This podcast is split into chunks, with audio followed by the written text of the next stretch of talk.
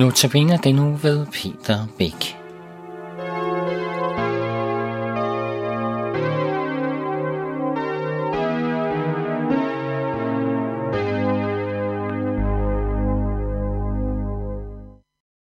Og stykket, jeg vil læse i aften, hedder om at blive klog på sig selv. Hvornår har du sidst mødt dig selv? Man kan være sammen med sig selv dag ud og dag ind, uden at have lært sig selv at kende. Om den fortabte søn hedder det, at han gik i sig selv. Man kunne også sige, at han kom til sig selv. Det kan være svært for audiens hos hans majestæt jeg. Hvornår har du sidst mødt dig selv? Du ved så lidt om dig selv. Du bliver forfærdet, når du hører din egen stemme på bånd. Du undrer over, at andre mennesker opfatter dig anderledes, end du selv gør. De har set dig bagfra, og det har du aldrig selv gjort. Den fortabte søn kom til sig selv, da han blot lagde sit liv for sin far. Her er opskriften også for os, at være stille over for vores himmelske far, stille over for ham, der ikke kun afslører mig, men også elsker mig. Det kan være svært at blive klog på sig selv som menneske og som kristen menneske. Den første tid som kristen var så vidunderlig. Du svævede omkring på lyserøde skyer, så et liv med mening i holdt hver dag holdt hvedebrødstave med Jesus, men efterhånden kom du ned på jorden igen, tumlede ind i en hverdag, kolliderede med andre mennesker og opdagede, at helgen glorien ikke sad så nydelig længere. Du sad dernede ned og sukkede, hvem er jeg egentlig? Kan jeg virkelig være en kristen, når jeg er sådan? Må jeg få lov at fortælle dig, hvordan du er? Du er ikke nogen helgen, men du er hellig. Når Paulus skriver til de hellige, skriver han til mennesker med mange fejl. Men de er hellige, for de hører sammen med den hellige. De har fået et nyt liv af ham. De er besejlet med helligånden som pand på det himmelske liv. Det, der gør det hele så indviklet for os, er, at der bor en lille protestant inde i os. Det er det, Paulus kalder kødet, vort gamle menneske. Vi oplever en religionskrig inde i os selv, striden mellem kød og ånd. Vort gamle menneske har ikke noget imod at være lidt religiøs, bare det selv får lov at stå i centrum og spille herre. Men ånden vil udråbe, at Jesus er herre, og det på hver eneste område af vort liv – og når kød og ånden står over for hinanden, kan vi opleve, at det river og slider inden i os. Kan jeg virkelig være kristen, når jeg er sådan?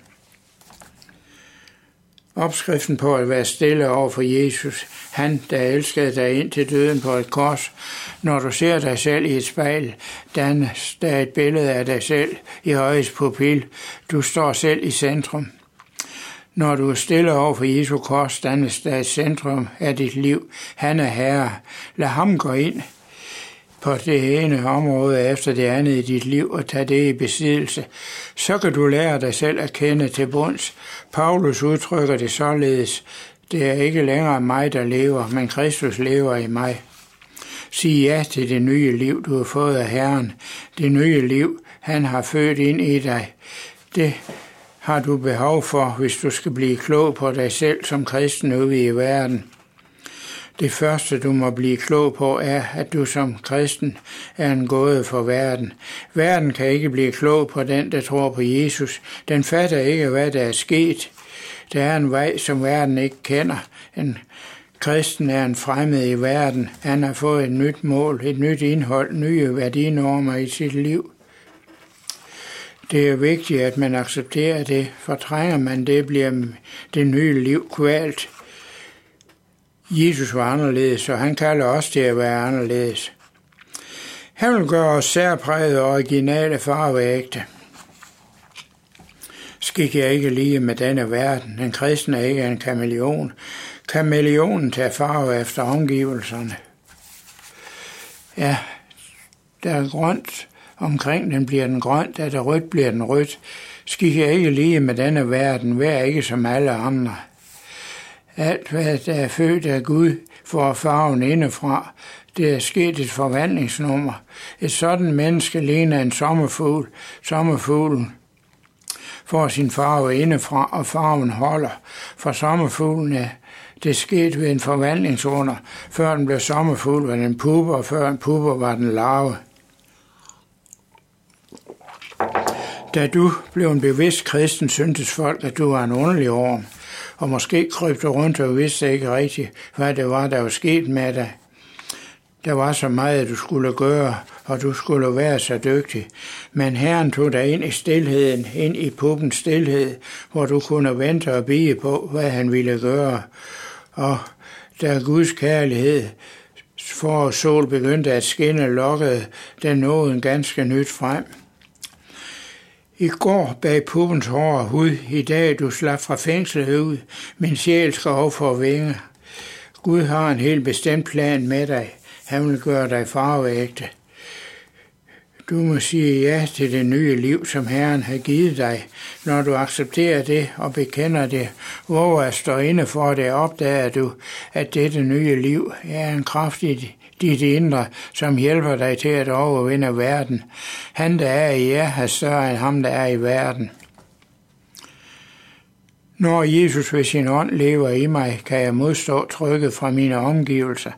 Jeg våger at være anderledes, for det er Jesus selv, der har gjort mig anderledes. Jeg våger at gå imod strømmen, for det er Gud selv, der har født et nyt liv i mig. En død fisk flyder med strømmen.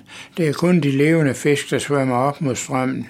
Men husk, laksen lader sig hele vejen op mod strømmen. Sur, mulende og anklagende kan man være på tværs af alt og alle, men laksen lærer os Guds legeværk.